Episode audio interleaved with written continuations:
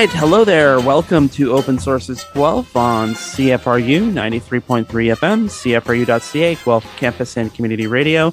I'm Adam A. Donaldson of Guelph Politico, and joining me is Scotty Hertz, and we can promise you a show of no resignations, and, uh, no firings, and no uh, everything's exploding today. Uh, for conservatives yep. in particular, the world over. But uh, yep, we are within elections Canada guidelines for for running leadership contests. So uh, no budget has been breached because there isn't one. no budget isn't breached because there's no budget. you can't budget. You can't breach a budget that isn't there. I found this notebook lying on the ground. That's what. Happened. Yeah, yeah. Next time, don't, don't, don't put the blue ledger in the freezer. That's the first place they look. Oh, of course, yeah. Open Sources is CFRU's political and current affairs discussion show. And you can find us here every Thursday at 5 p.m. as we talk about the latest news items from Guelph, Ontario, Canada, and around the world. And we sometimes interview local newsmakers and politicians, which this week will be the Central Wellington Mayor and Wellington County Warden, Kelly Linton, who is retiring from both of those positions this fall. But first, he's going to talk to us about the lessons he's learned uh, Guelph and county relations and how the pandemic might have changed things forever. Uh, that will be at the bottom of the hour. Before that, we're going to talk about a few news items from the last week, including the growing trends of homophobia and transphobia, both in the US and here in Canada, and how we fight back. But first, uh, we need to talk about the latest news from Trump world. And uh, boy, this was a doozy. Uh, Joe Rogan has refused Donald Trump many times uh, in appearing on the Joe Rogan Experience podcast, and uh, that vicious, vicious press release from Donald Trump on the subject today. Whoo, whoo! I didn't happen to see it. Was it? Whoo! You being facetious, or is it like is it bad? No, I mean, I find it a little ludicrous that the former president of the United States issued a press release um, you know, ostensibly yelling at a podcast host for saying that that for because that podcast podcast host said he never wanted to have uh, that president on his show ever. Um, seems like the stakes are a little small. Um, I mean, I like Joe, but you know, I yeah, I don't. You, you, I probably don't even need to read it to know kind of what it said, but yeah and this is the big deal? Like oh my god. Well the bigger deal is of course what's going on with the january 6 hearings. Uh still a lot of fallout from last week's uh emergency hearing from casey uh cassidy hutchinson sorry. Uh her name is cassidy hutchinson. And it has apparently been enough to shake the former White House counsel Pat Cipollone into doing a sit down with the commission it will be on the record. It will be videotaped. However, we're unlikely to see that videotape or we're unlikely to see it until it's leaked.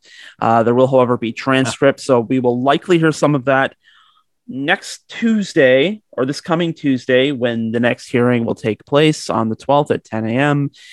But that is kind of the big news is that they're finally getting that sit down with Pat Cipollone. He's been kind of uh, shifty um, he's been shifty. He's been trying to be shifty from shifty shift. Hey, um, but anyway, it's. I mean, this is all far from over, and uh, the, the the the details continue to be disturbing, and uh, we do continue to learn new things, which a lot of pundits, not us, but a lot of other terrible pundits said was unlikely to happen in the midst of all this. There there are new things being learned all the time. Oh yeah, that's. A, I mean, she just threw a grenade into the room, Cassidy mm-hmm. Hutchinson, last week. It was like, what? So and it such. She seems so calm on the whole thing as well. It just, um, you know what I mean? Like some of the, uh, I, I, I don't know. She's she's not directly. I mean, she was involved with the Trump camp, but not in the gang. Let's say, like she's not a Giuliani style person. But it was just very former mm-hmm. aide giving this this lengthy, some of it taped and then some of it in person for her to like confirm what she had said. But, um, you know, she, and I, at one point she got a little picture, you know, as an American, I, I can't remember her exact words was using American. I just felt, you know, that this was like, mm-hmm. but, uh, and some of the things coming out, like, Trump knowing that there was people there. He seemed to know that there were people there with weapons, but they're not after me. So he Right. seems so he's okay with that. It's like, well, they're not going after me, so if they got weapons. It's fine. And I guess they did a bit of a breakdown of, uh, yep, there's some guy up a tree, and uh, he's probably a proud boy, and he might have a gun. I was like, what the hell? So I guess more of the, you know, the more they dig, hmm um, and they, they obviously don't have to dig uh, too far. And also the the hint of well, it was uh, we joked about it off the top last week about the gonna strangle the Secret Service agent. you can Yeah. picture that, but the what I thought was interesting and kind of sad too was the uh, you know him throwing his food around or something, and she felt it sounded like she felt compelled to clean this ketchup off the wall. Just the Right. visual- the visual of that bill, I was like, oh man, like this, you you want to talk about toxic workplace? This is like several notches above regular toxicity levels, right? Uh, it just it seemed it was sad, but at the same time, kind of like, oh, this is probably just thin edge of the wedge stuff. Trying to run plates. I was surprised he eats off of porcelain plates anyway, but you mean instead of cardboard containers? yeah, yeah, Um, get it out of the box. yeah and i think that stuff i mean although that stuff is like interesting from the like the palace intrigue point of view it, it i think a lot has been focused on that and not enough has been focused on things like a lot of this stuff didn't come out until her like I mean, one of the reasons why there was an emergency meeting it was it was because it was like coming out of her fourth deposition Mhm. and that's because that was the point she changed lawyers now apparently a former trump administration official who's now like a cnn pundit you know Of course, Uh, yeah. of course Yeah, then Um, they went MSM. I can't believe it. yeah Yikes! well i mean I, I can yeah i mean alyssa farah griffin part-time cnn commentator part-time Few host uh substitute uh went to, and uh, apparently told cassidy hutchinson connected her with an entirely different lawyer because the lawyer hutchinson had was uh you know being paid for by people in trump world not, not, not a lot of the specifics have come out about this but it's kind of implied that uh it seems like Trump world is supplying lawyers to people like Hutchinson, who was like a simple staffer and didn't make a lot of money and, Mhm. you know, probably can't afford, you know, the billable hours of going to testify to a congressional committee. Um, and of course, you know, lawyers will point out, well, it's not necessary, it's not illegal for someone to pay for a lawyer for someone else. But the question is, who are the lawyers serving? Are they serving the constitutional interests of Cassidy Hutchinson and other White House staffers they may be representing, or are they serving the interests of Donald Trump? And then at the end of that, you get Liz Cheney coming out with these text messages, and apparently one of them was to uh, Hutchinson. That was like something to the effect of, uh, the president is like watching these hearings and he knows you're going to do the right thing, which is Yeah. such a which is such a mobby thing to do, um, and and you know speaks to if if the allegations hold up, speaks to witness tampering, which Yep. uh, again, like a lot of legal experts would point out, like this is like kind of low hanging fruit. It's like it's it's going to be tough to throw any kind of federal charges about like insurrection or leading an insurrection, but you know they could definitely get Donald Trump on witness tampering. That's like a charge that's pretty easy to get somebody on. Mhm. like getting Al Capone on his taxes, right? Yeah. But- yeah, and that's that. Yeah, it, it's definitely witness intimidation for sure. And part of that too was something like he's he's been thinking about you. yeah, Uh, and which is like, so creepy. it's super creepy. Like there's lots of levels where that could go, but that's, I, I is it is she supposed to feel blessed that this guy is thinking about her, or is it kind of like, um, I mean, I don't know what she does now. I take it she's left the team. I would imagine so, but Yeah, um, but yeah, I mean, and she's it's not as if she's a partisan person, right? She's like a Republican or works Yeah. for Republicans. Um, it's, it's a little different in a lot of other countries where you know you just have these admin people that come with the come with the place right there. It's like Mhm. it's all loyalists, and then you got Mhm. Liz Cheney, the Republican, asking these questions. I'm sure they're being. I have I've tried to stay away from it, but I'm sure they're being completely vilified on on the socials, which I've just dialed completely back because I can't, you know. Mhm. I can't even, you know, as the kids say. but yeah, so and other the some of the other things coming out too, the whole like Trump being well aware that these the Proud Boys and others were gonna kill Pence, and how close he came to getting, uh, you know, within their orbit. I, I presumably may mm-hmm. have gotten smoked. It wasn't mm-hmm. for there was that I saw the animation and I was like, what is this? He came that close to these guys getting him. That's yeah. They probably would have done him in, right? So it's like I mean that that's a sort of a kind of maybe thing, but yet it's uh yeah, it's that that that's unbelievable. There's so much just this just like was kind of known and it's like really that's that's how close that came. But yeah, but he didn't he didn't call the dogs for what? Like a whole I think the exact number was 187 minutes, right? Mm-hmm. That's how long it took. That's that's how deep dive they've gone on all this evidence. Like that's how long it took for Trump to say no. You know, Biden actually won. And of course, he does that.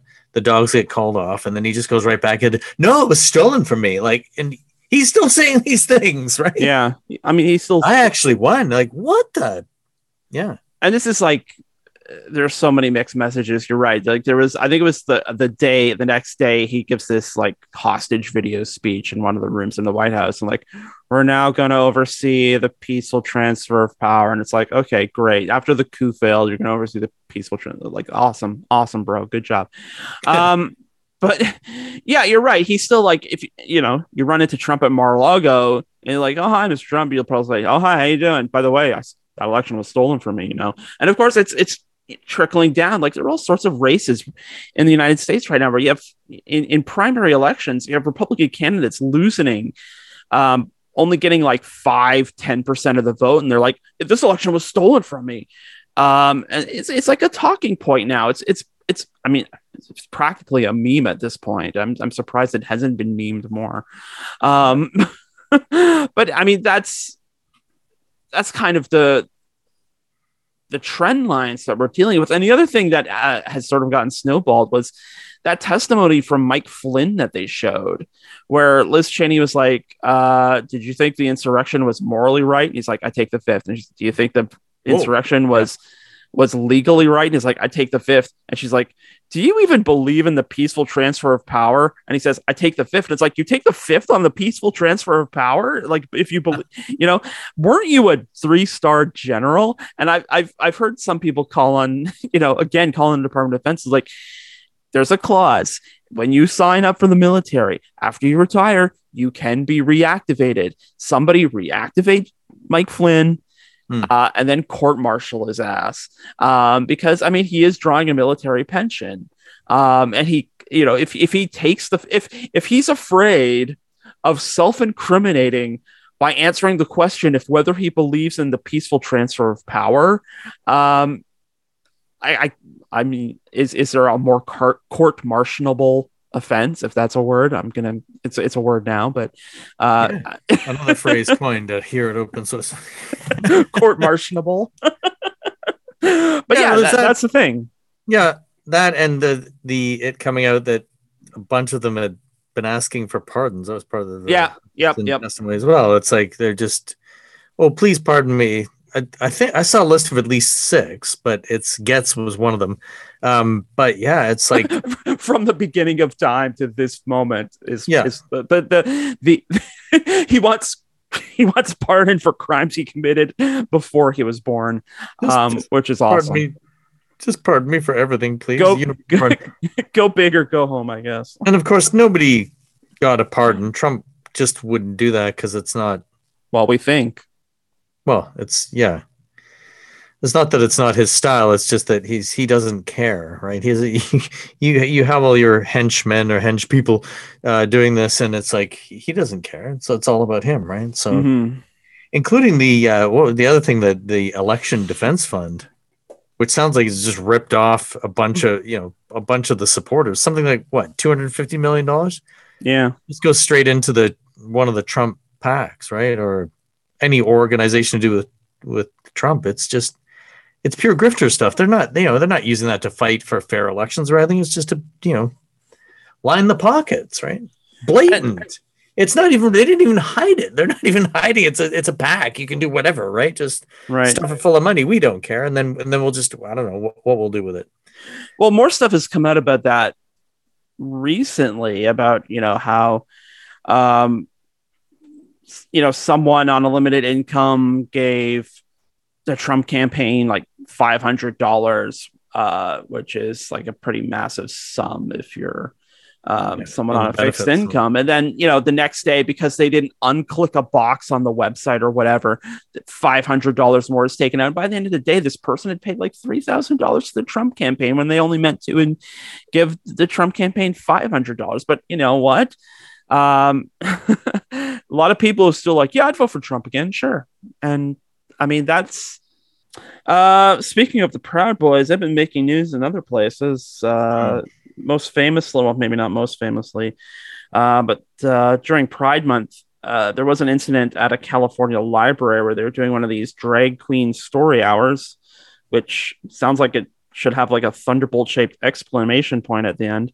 Uh, but uh, yeah, they went in, they scared the kids, they said some very transphobic, disgusting things uh, at this, you know, very family friendly event in the broad light of day where a, a fabulously made up drag queen reads uh i don't know charlie and the chocolate factory to kids um or something equally innocuous Say, has that been canceled? I'm not sure. Probably right. well, a lot of those kids had it coming. Just saying. Um, so, but uh, it's a sign that there's a growing trend of transphobia and homophobia going on. It seems relatively unchecked. It's a Canadian phenomenon too. Something very similar was happening in Victoria. Uh, they received uh, a Victoria drag queen story hour event was receiving threats. Uh, same in Calgary.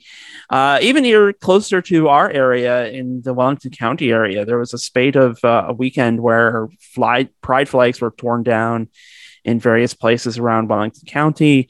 Uh, so it's uh, you know the great uh, arc towards justice is uh, definitely veered off somewhere along the along the road. Yeah, and there was I was thinking about that because there were a couple local things too. The Stratford Rainbow Crosswalk, like within a day, had been Yeah.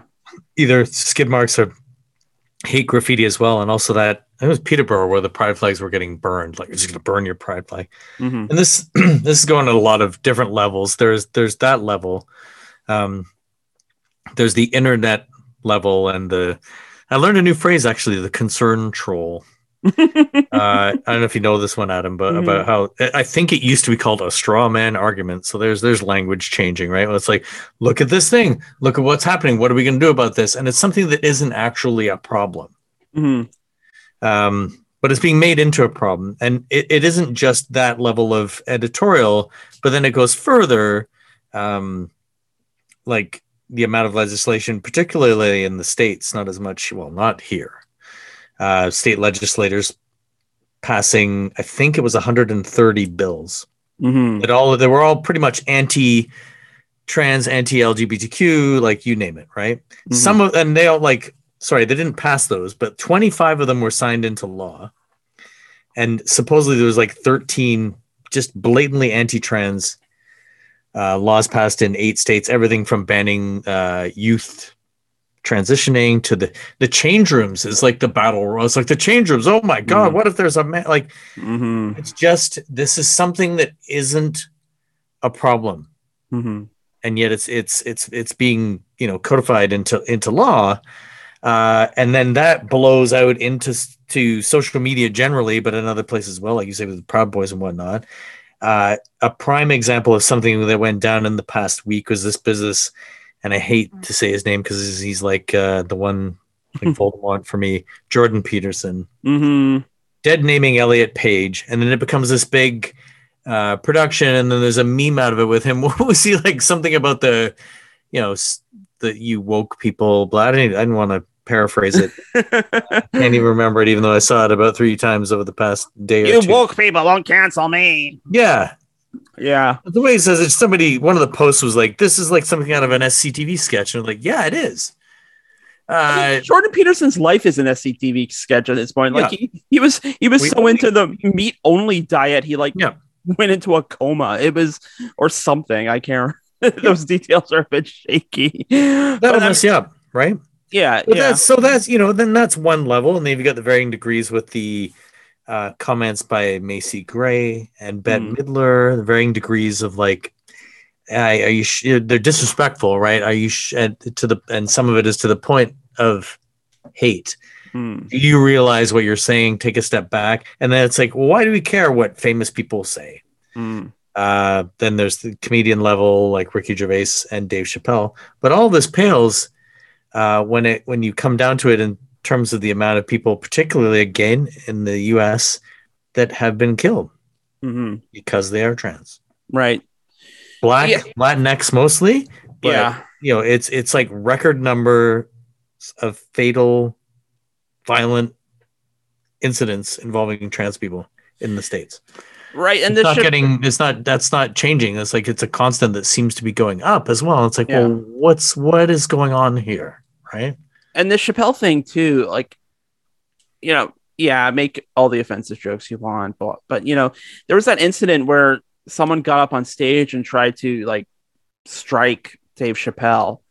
Mm-hmm. And his first instinct in that moment was to make a transphobic joke about it, which, um, you know, goes from to, to me that goes crosses the line from he's oh he's just a comedian trying to do some sort of social commentary to it's like well he he must genuinely feel something if his first instinct after someone tries to assault him on stage is to say oh it is to make a trans joke about it mm-hmm. um but yeah it's it's i mean there's a lot of I, the whole thing with the drag queen story time too is like not all drag queens are trans not all trans are drag queens um so when you have somebody like this christopher rufo character um, who is one of the main people responsible for making CRT uh, the, a wedge issue last year. He's, you know, talking about like we should call drag queens trans strippers. It's like, well, I mean, again, what? it's it's it's twice trans strippers is, is a term he's trying to get going, which doesn't make a lick of sense because a drag queens don't strip and b again not all trans people are drag queens not all drag queens are trans people so you know, when you're dealing with this level of, and I don't think it's even that he's genuinely bigoted. I think he's one of these people that's turned being dumb and bigoted into like a marketing gimmick. It's like there are a lot of people who are dumb and bigoted. I can make money off of them if I look like I'm just smart enough to lead them. And I mean, this is the Ron DeSantis playbook too. Um, with like don't say gay. And again, hmm this stuff exists out there and it's bad enough that it exists on the like rancid corners of the internet but when a governor of a large state says we are going to put into law even if he says this that's not what this is about we're not sidelining gay people or marginalizing gay people or trans people or queer any queer people but when you pass a, a law that says if you are a teacher you cannot talk about relationships that aren't heteronormative. Even if you are someone who has been happily married to your same sex partner for 10 years or whatever, you can't, like, can you put a picture of your spouse if it's a same sex spouse on your desk? Probably not. Is, this, is the same thing going to be said to a teacher who as, uh, is in a, a heteronormative relationship? Probably not. But because it plays with the cheap seats, that's what Ron DeSantis does. Mm-hmm. And he's more than happy to um, get as many people in those cheap seats as possible. And that's what's really scary, too. It's like this isn't a dark corner of the internet thing, this is a bright light of day in the mainstream thing that people like Ron DeSantis are trying to launder as as as a, as a marketing tool for themselves as as for their own advancement and it's going to go wrong at some point i mean it does go wrong every day as you said you know mm-hmm. trans people are disproportionately the victims of violent crime but you know escalation is you know is that's at some point it's really going to escalate it whether that's going to be like a a McArthur situation, like in the village, um, in, in Toronto, or right. you know, um, something, shall we say, a little more publicly violent. Like, I mean, although uh, I, am not sure what the the orientation of the victims of the Highland Park shooting uh, over the last weekend were. Um, it's not impossible to think that there might be some pride event somewhere that could end in a similar type of violence, and it will well, like be in traced Oslo. back. Yeah, like what yeah. happened in Oslo. Yeah, or, yeah. or the Pulse nightclub in in Orlando. Like yeah, that's yeah. It's it's slippery slope stuff, but it kind of it snowballs. Like you know, on the one hand, Ricky Gervais will just say, "Well, it's just jokes," you know, it's just jokes. But then they're kind of lazy jokes. They're lazy but then the roots yeah. of it is all the same, right? Whether it's homophobia, uh, transphobia, xenophobia, racism, misogyny, you just you combine all these things. But then if you're combining it, and it becomes this lethal uh, thing. Uh, the the times, I mean, you know, this is coming from male cis white perspective, but the times Hmm. where I have been harassed in error Mhm. and it's happened more than once, is always homophobic Yeah. or anti-Semitic. Weirdly, and Yeah. the anti-Semitic's been online because of my name. People think I'm Jewish, and this has happened. But uh, I've also uh, there was one incident where I had eggs thrown at me, and the let's call it let's say the F word because I don't know whether I'm supposed to say it. It's Mm. like okay, I'm just random person walking along, and, and that that's what you default to. If you're defaulting to that, then it's something deep, right? mm-hmm. Mm-hmm. That's right. Uh, you, you're you're you're saying this, and it's like okay, first of all, you're incorrect, but that's not the point. I don't care that you you got that wrong because it doesn't matter to me. What what does matter is like this. This is random, uh, and yeah. It, an attack of sorts, let's say, but you know, you're just you're just gonna throw eggs at somebody walking by and call them the F word, um, and not, you know, you know, you know what I'm talking about. yeah. So it's like that that that's the problem. That that Right. is a problem that you know. So w- what is next for those people? right. Random golf people, whoever the hell they were, don't know. Good thing they didn't stop, but that's another story.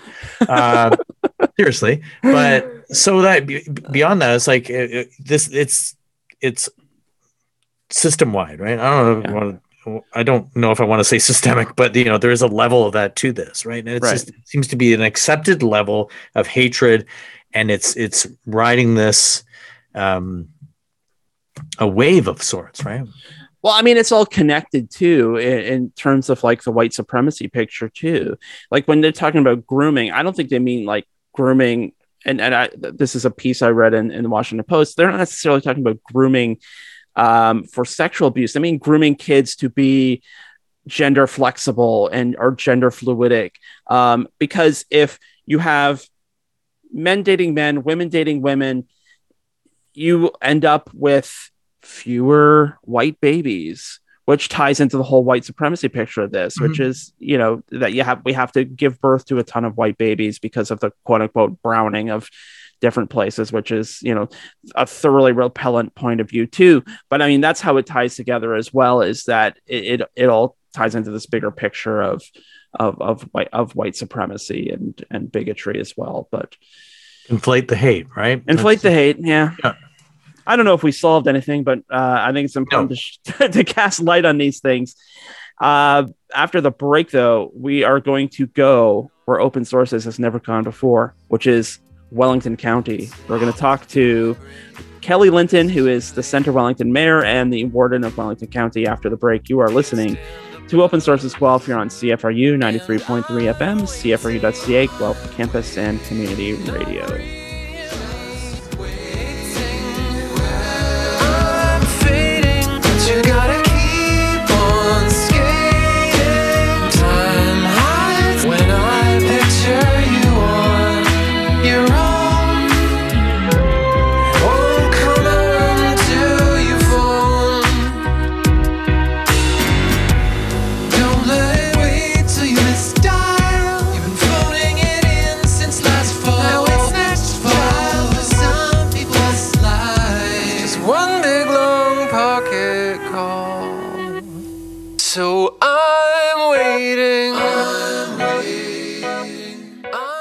that was our Royal City Records pick of the week. Royal City Records 21 Mac Macdonell in downtown Guelph. And that was Guelph's own Trans Star from the album Famous Door. And the song was called Phone. phone, the famous door. I don't know if that's this song. It's might be another song on the album. I don't know. I haven't listened to it. Um, Not yet, not yet. but there's time. It's time. There's always time. And uh, there's just enough time left in this term to have an interview with Kelly Linton. He is the mayor of Central Wellington and the warden of Wellington, uh, Wellington County Council, which just means he's there, there's a like a you know how there's a city council, folks. There's also a Wellington County Council, and Kelly Linton is the head of that council as well as being the mayor of the the Centre Wellington Council as well. And we thought it might be interesting to talk to him. He is on his way out. He is finishing up two terms as Centre Wellington mayor and a term, well, technically two terms, and we'll get into that in, in the interview, as the um, two two year terms. So technically one full four year term as the warden of Wellington County. Uh, I think the thing I like to think this is going to be an interesting conversation. Uh, lots of good stuff about uh, relations between Guelph and Wellington. He's had to deal with on a political level a lot of anti-vax, anti-mandate stuff as well. His deputy mayor was part of the End the Lockdown caucus, and we talked about that as well. Mhm. So, uh, yeah, let's hit play on the interview with uh, Mayor Kelly Linton, and we will get that going starting right now. All right. So, uh, Mayor Kelly Linton, thank you so much for joining me today. It's my pleasure. So, I guess to get the most obvious question out of the way, you're you're stepping back after after two terms as the mayor of Centre Wellington, and one term as the one full term, I should say, as the warden of uh, of the county of Wellington. So, uh, I mean, you're you're you're a fairly youthful looking man. You know, you you probably have a lot of energy left. Uh, why why is now the right time to to step away? Well, I've always always planned on doing eight years as mayor. I think um, in in local politics, municipal politics, small town politics, you kind of it's kind of like you're living in a fishbowl for eight years. Um, and you know, I, I don't want to get to the point where I'm I'm run down or um, you know I'm I'm too tired. I'm not there, but I don't I don't think for another four years would be the best thing to do. I think it's good to pass things over. I've always thought eight years uh, is a good amount of time. You need more than one term to get a lot of things accomplished, and so eight years was perfect for me. And then two terms as a warden, because a warden for the county is a two-year term. So two uh, terms as a warden is is good. Especially the last couple of years in COVID, it's been really tough. So it's time for me to step away and do some other things. but thanks for telling me I look youthful. Take it well. you're you're quite welcome. Uh, I, I guess you know you're probably not thinking that far into the future, but I mean, are you done with politics? It's like you, you've done everything you can set out to do, or is that a, calculation uh, for the future? Like, where where do you fit in in terms of a, a future political career? Yeah, I don't think you ever say no. Uh, you know, I would never say at this point I'm done with politics. I think um, it's safe to say I'm I'm I think I'm at the end for politic uh, for municipal politics. Um, but who knows in the future? Um, I think I need a bit of a break right now. Um, get back into doing some uh, government change consulting um, and see what the future holds. All right. But let's look back then at your, I mean, especially the last couple of years. I mean, there have been so many unique challenges. And, and I've been talking to different politicians about this. And, I, and I, I, I've tried to phrase it like, I'm not trying to say that the pandemic was a good thing, but, you know, people get into politics so that they can, you know, lead you know wherever they live where it's their riding that's the province it's you know there's their town or city through the unique challenges of the times. And the last few years have certainly been unique challenging. Uh do, do, do you feel like again trying not to paint covid as a positive thing but do, do you feel like you were able to rise to the challenges that that covid presented as as a, a temporary political leader Yeah, I mean, let's face it, COVID was really tough. Uh, it was really tough for leaders. It was really tough for a lot of people, but especially um, it was tough for leaders because you always had to make decisions rapidly and you never had all the information. You know, we were dealing with illness not too many people knew uh, about. Um, it's kind of like you feel like you're building a plane while you're trying to fly it. Um, it just had that feeling, right? And and you know I, I i felt like we did a really good job both at the county level and the township level to provide solid consistent leadership. You know from day one i made the decision as both warden and mayor that i was going to lean on um, and be informed by our, our public health professionals. And we did that right from day one. Um, and you know if i look back at covid i had two different experiences. One experiences was, was with the county and one was with the township. So with the county, it was a very positive experience. I had the full support of the other six mayors of the county. I had the full support of all 15 uh, councillors. Um, and because of that, we were able to move forward with consistent approaches, and they they all helped me get the mess a very consistent message to the people who were very anxious at the time. I mean, I think sometimes we forget how how much fear there was at the beginning days of COVID, and we really had to. It was important for us to get a clear, consistent message out to the people that we were doing what's in the best interest of our community, and we're going to take health and safety as our number one priority. At the township, it was a little different. Um, I didn't have the full support of council. Um, I had uh, I had to move ahead and make some decisions on a deputy mayor position um, after my deputy mayor joined the end of lockdown caucus, um, and he was sharing information that was inconsistent with the federal government, with the province, with the county, with the township, and the health professionals. So we had to make a call there, and that was a really difficult decision to make. I don't question it for a second; it was the right decision to make. Um, and also, you know, at the township level, um, there wasn't a sense among some of the councillors that it wasn't business as usual. So, for example, we spent eight months um, rewriting a procedural bylaw, like things you should not be doing. It's a perfect case study on the things you should not be doing in the middle of a pandemic. Right. So, but saying that, the staff at the county level and the township level were absolutely amazing. You know, they both both groups helped us roll out one of the biggest vaccination um, uh, mass clinics that uh, the county that the region has ever seen, and we did it um, very very effectively. and and to not to to dwell too much on sort of the the anti-science movement but i mean you had to deal with that in your council chambers as well uh, with the township you know.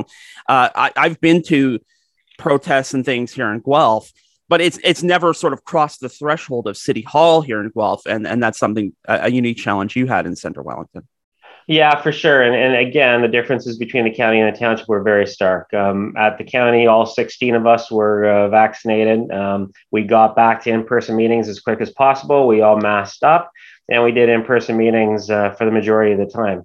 Um, at the township, uh, we have three out of seven uh, weren't vaccinated, and we had to, as a result, we had to stick uh, with virtual meetings for a long time. And as you know, virtual meetings aren't as effective. I mean, I don't know Yeah. what we would have done without Zoom. Um, but at the same time, you know, getting back to in-person meetings was absolutely critical, um, and we were able to get there a lot faster um, in in the counties uh, in the county versus the township. I, I would second that from the media box. There is a distinct difference between even a hybrid meeting um, where some counselors are present and, and, and some aren't. Uh, I guess what are the lessons then that you learned about? I mean, again, you have that unique perspective where you're serving on two different levels of government at the same time. And, you know, I guess what is what what was your takeaway about about governing and, and leading people in, in that time? Because you know the, the anti-science people or the science skeptical people we're talking about they're not necessarily bad people they're members of your community too but they have been led astray by forces that you know are outside of your control you know what did you did you learn anything about sort of leadership and management from those experiences Oh, absolutely. I mean, I mean, Adam, I've been a government change consultant for like 20 years. Um, and nothing, nothing is as impactful as being immersed in local politics and local government, especially in the middle of a pandemic or an emergency situation. So, again, um, I think the takeaways for me from a leadership perspective, um, you make the best decisions you can with the information that you have, and you stay as consistent as possible, and you make sure you communicate out um, the decisions that you've made and why you've made them, and stick to your guns. I mean, you know, in a, in a pandemic, um, as in as in business as usual, you're you're you're going to have it where people don't like you. You're, you're going to have it where people speak out against you, and and they they're they passionately disagree with you. And as a leader, you have to have courage, and you have to say, you know, let those things bounce off. And it's it's easier said than done, I realize. But um, you know, from a, a leader who um, you know had had- some difficulties internally, um, you really have to get a backbone, and you really have to just decide what's in the best interest. You know, make sure you have the right people around you. That's I mean, that's that's something that should go without saying, but it's so incredible, incredibly important to have good people around you, um, have a high performing ha- high performing staff, and make sure that they have what they need um, to get the job done, um, and stick to your decisions, and and don't second guess yourself. You know, it's better to make um, uh, small mistakes from time to time during a pandemic than it is to waffle than it is to do nothing at all um, because that's the situation that we we're in. And i think that's the the takeaway from leadership is just you know get all the facts um, and move ahead with the best decision at the time and be consistent. Right. I want to move on with another challenge that uh, both guelph and wellington county has been experiencing the last few years the growing um, growing trends of homelessness and, and mental health and addiction uh, needs.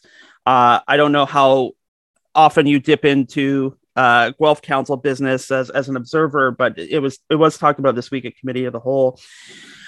I am curious um, in, in, terms of how like the issues with homelessness and addiction and, and the mental health crisis um, from from from your chair. How how are those issues different in in the county um, from the way you kind of maybe understand them here in Guelph?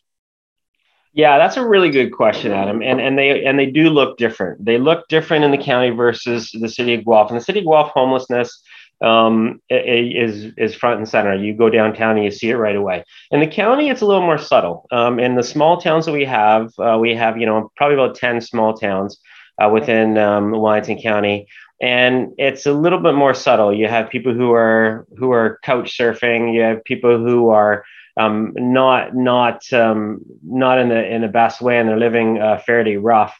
Um, but it's not front and center. We, you don't see that if you go downtown Fergus or downtown Elora or Palmerston or some of our small towns. So we we have to approach things a little bit differently. That being the case, I mean, this um, housing and homelessness is one of the things that is confusing to a lot of uh, residents of the city of Guelph and a lot of residents of, of Wellington County because the county of Wellington um, is the delegated authority when it comes to all social services, which includes homelessness, housing, um, uh, workfare, and some of those social services.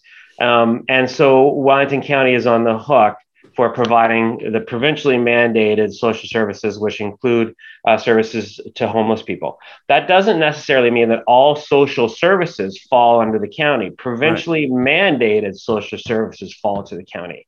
So if there's programs that the city of Guelph thinks it ne- needs to do that are specific to the city of Guelph, or Wellington County has some programs that are called social services, but are outside those mandated programs, they're free to do programs outside of the Wellington County's purview. For example, we the, the Wellington County moved ahead on its own funding to do mental health uh, for our youth and to partner with the Canadian Association for Mental Health. And we put Wellington County tax dollars to that because it fell outside some of those mandated programs. The city of Guelph is free to do the same thing.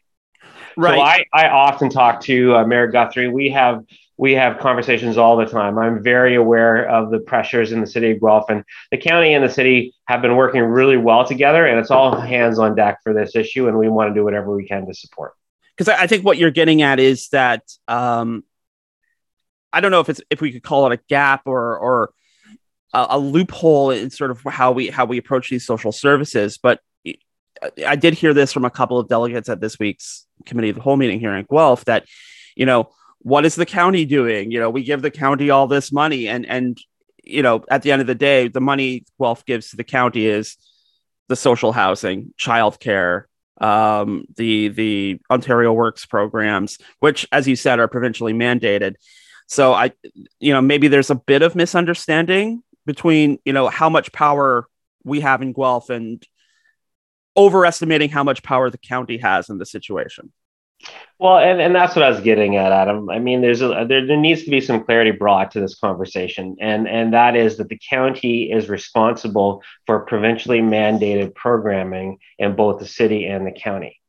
Um, and based on an arbitrated agreement, the city city of Guelph is required to pay a certain percentage. The county is is needs to pay a certain percentage based on an arbitrated decision back several years ago. Anything above and beyond that um, is where the discussion and that's where the challenge is. Right. Um, but to say, but to say that the Wellington County is the only order of government that's in charge of social services is not accurate. Right. Right. But it, it does make me curious. I mean, and granted, some of the friction between the the county and the city of Guelph predate both you and Mayor Guthrie. Um, but I wonder if this is one of those things where if there was maybe a tighter relationship, and I don't mean like a strictly like comparing us to you know say the city of Waterloo and Waterloo region, but if we felt or if th- there was kind of more of a political connection between the city of Guelph and the county of Wellington, um, is is you know if we were closer like that, would that make some of these issues easier? Or is it just like that's overly simplistic? No, I don't think it is. I think it's going down the right path for sure. And I, and I've read um, uh, Mayor Guthrie's motion, and I and I and I understand it, and I appreciate that a lot of it comes back to clarity on who's responsible for what. Um, and reg- regardless of what it ends up being, any any area where there's um, a gray zone um, where we we're not sure who's accountable for what results, you have the potential for a problem. Right. And if if that motion uh, helps, and I'll be I'll be in, as involved in that as I can be, because I think it's really clarity is our friend. Um, it's really important that we're clear on who's accountable for what results, and I think in this kind of complicated world where where the the county of Wellington oversees the delivery of provincially mandated social service programs, it's really important that the city of Guelph has a really strong understanding of what programs are going to be supported by the county. And it's it, um, conversely, it's important that the county, uh, the 16 county councillors, understand how the county is being served along with those social services and the city of Guelph. So anything that create um, some more clarity, if there's a need for another body uh, for the city of Guelph to have another body that that oversees social uh, services for the city of Guelph, I welcome that because I think it's absolutely critical that um, the city of Guelph has a lot of input as to as to how we do what we do at the county as well. What what role would you like to see the province take on then? Well, at the end of the day, they're they're the they're the um, the level of government that has been um, that has the responsibility for homelessness and and and and affordable housing programs. So they have to take a leadership role. If if there's anything that they can do to um, to make it more clear what the rules are and, and to increase funding um, to in, in this in this this area, I think is really critical. And and I know uh, Mayor Guthrie and myself, um, we'd love to have uh, delegations uh, to the ministry at the upcoming um, AMO conference, and if we can do a joint delegation with the county and the city to to let the the ministry understand the complexities that we're dealing with when you have a a city and a county with seemingly very different needs, but they're being provided under the same umbrella group for uh, mandated social services. Um, I think that the province has to understand the complexities when you have a separated city in the middle of a county. Right. And just uh, maybe this is a spoiler for you. Uh, your your CAO may be getting that call about a joint meeting.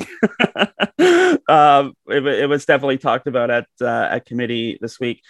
Um, admittedly, I am not as as hyper aware of the, the politics of Wellington County as I am of, of what goes on at, at the city of Guelph, but I, I do try to keep my my finger on the pulse, uh, or at least through the Wellington Advertiser, I try to get my finger on the pulse. But um, I know that there was some discussion at at council um, in, in the not too distant past about you know moving the administrative building out of Guelph. I mean, I think that's highly symbolic that you know the the administrative building is in downtown Guelph. Uh, not the exact center of Wellington County, but we, we maybe uh, the the symbolic center of Wellington County is looking at it from the other side.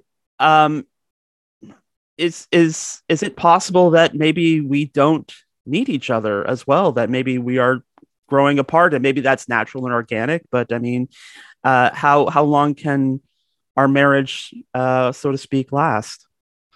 Well, that's that's a pretty um, interesting question, uh, fairly conceptual. So we can go we can go down that path, but I think to be very practical up front is um, the relationship will work as long as there's clarity on who's responsible for what. Okay. Um, you know, I don't think there's ever been a time that I'm aware of where the city of Guelph and the county of Wellington have had this good of a relationship. Um, you know, when it comes to um, the Smart Cities Challenge that we won together, the $10 million Smart Cities Challenge, we're working really well on the circular food economy. It's a city, city of Guelph and the county of Wellington staff working together. We're seeing significant progress. And it's a really good example of how an urban and a rural community can work together and leverage each other's strengths. So that that's great. Um, we've been working on the housing and, and the homelessness issue, issue together. Um, and another good example of us working together is what we did um, as two of the three members of the public health, Wellington Dufferin Guelph Public Health. Um, Cam, uh, uh, Mayor Guthrie and myself were uh, we were talking to each other uh, very uh, frequently about making sure that the city and the county did things together when it came to mandatory masking for indoor settings, when it came to putting in place an emergency uh, declaration, when it came to taking it away. We did everything in coordination because we recognize that um, at a time when we're dealing with an emergency, clear and consistent messaging is is your friend and we really worked hard to, uh, do things together. So we have a really good relationship. We have something really good to build on. There's no animosity. I mean, as you know, uh, Mayor Guthrie sits on our social services committee, and and we have a really good discussion. So we're working well together. Um, and I and I don't see it as a problem long term. I mean, the the county uh, headquarters being in Guelph is a different issue. Um, and and it's not it's and that's for the next council to decide for um, because I don't see any uh, personally. My personal feeling is I like it being in Guelph because it's kind of like it's in Switzerland. um, because Centre Wellington is by far the largest of the seven municipalities. So we have um, hundreds of acres of property uh, right in the middle of Centre Wellington in uh, Wellington Place, and we could build a big administrative center there. But there's something so special and something so historic about Wellington County um, Administrative Center right now. Um, and I like it where it is. It, there's so much history there. Uh, it's a beautiful facility. If you've ever had the chance to spend some time in it, like I have, um, and it's working really well. Now, maybe maybe at Wellington Place, um, in the middle of the county, maybe that's where we build more offices for our staff. But as far as Wellington County Council, I personally I see no desire. I have no desire at all to see that moved out of the city of Guelph. I like that, like Switzerland. Um, to put this to put the spotlight back on you, as we're kind of running out of time here, you're, you know, looking to going back to the private sector and a consulting capacity. So how has you know being a, a, community leader, how's being a mayor sort of changed your view of of municipal governance and, and um, how are you taking those changes back to the, the private sector with you? Um, I think I think being mayor and being warden, uh, heads of council for two different levels of municipal government is going to make me a better consultant for sure. Um, it helps me appreciate the dynamics of politics and how that influence how you lead. Um, so you know, if I if I marry that experience with uh, over 20 years of consulting experiences, to government agencies across Canada, I think um, that I'll be able to work with uh, work effectively with other leaders to actually get things done. And the thing that's always been what has motivated me. Um, I'm I have so little patience for uh, sitting around a boardroom table and and marinating in problems. Like it fr- it frustrates me when we don't do the tough things that we need to do to actually move the yardstick to to to get things accomplished. And that's what has motivated me as a leader. And, I think as a as a as a consultant, when I get back into consulting and I kick off re relaunch my uh, business uh, consulting practice in government, um, I think it'll make me, um, uh, it'll definitely make me a good asset for municipalities to do strategic planning and make sure that they build the tactical plans in place to to accomplish things because you know what what is what is really clear to me is is you can get absolutely nothing done in four years very easily. Right. And it's really really tough to actually get things accomplished um, and it's easy just to just to just to blame whoever on not getting things done but um, you know getting getting things accomplished is tough. Yes it is. Uh, you made it look easy though. But uh, mayor linton uh, thank you so much for your time and, and for your service these last eight years. I'm, I'm sure uh, even even the constituents who didn't always disagree with you will will miss uh, your voice um, at both levels. But uh, we appreciate your time today. Thank you so much. Yeah, thanks for having me, Adam. I appreciate it. All right. And once again, that was Mayor Kelly Linton for the first time, for the last time. Um, maybe we should. great to get county people on the show, right? Yeah, I was thinking we should do more county people. It seems, seems, seems definitely some listeners out there. So, county like- people, get in touch with us. county city people. Have a good chat. Bring us the county. Build the bridge. oh, well, yeah. That One big happy county. I mean, there are a lot of uh, connections, and and you know, Kelly mentioned smart cities. That's something we share with Wellington County. This whole social services and homelessness and drug addictions issue. I mean, that's the it, we should we should pay attention to Wellington County more. And if the, and that's the lesson of this week's open sources. Brought And to we- you by the letter O Brought to you by. G. and the number three. right. anyway, that's it for this week's show. We hope you liked it and you can stay connected to us at our website at opensourcesguelph.com. You can find us on Facebook at Open Sources Newswire and on Twitter at OS underscore Guelph. If you'd like to listen to this show again, you can find it by downloading it from our website every Monday on the Guelph Politicast channel on Podbean or through your favorite podcast app at Apple, Stitcher, Google, TuneIn, and Spotify. You can find me personally on Twitter and Instagram at Adam A. Donaldson, and you can check out my news and politics site at guelphpolitico.ca.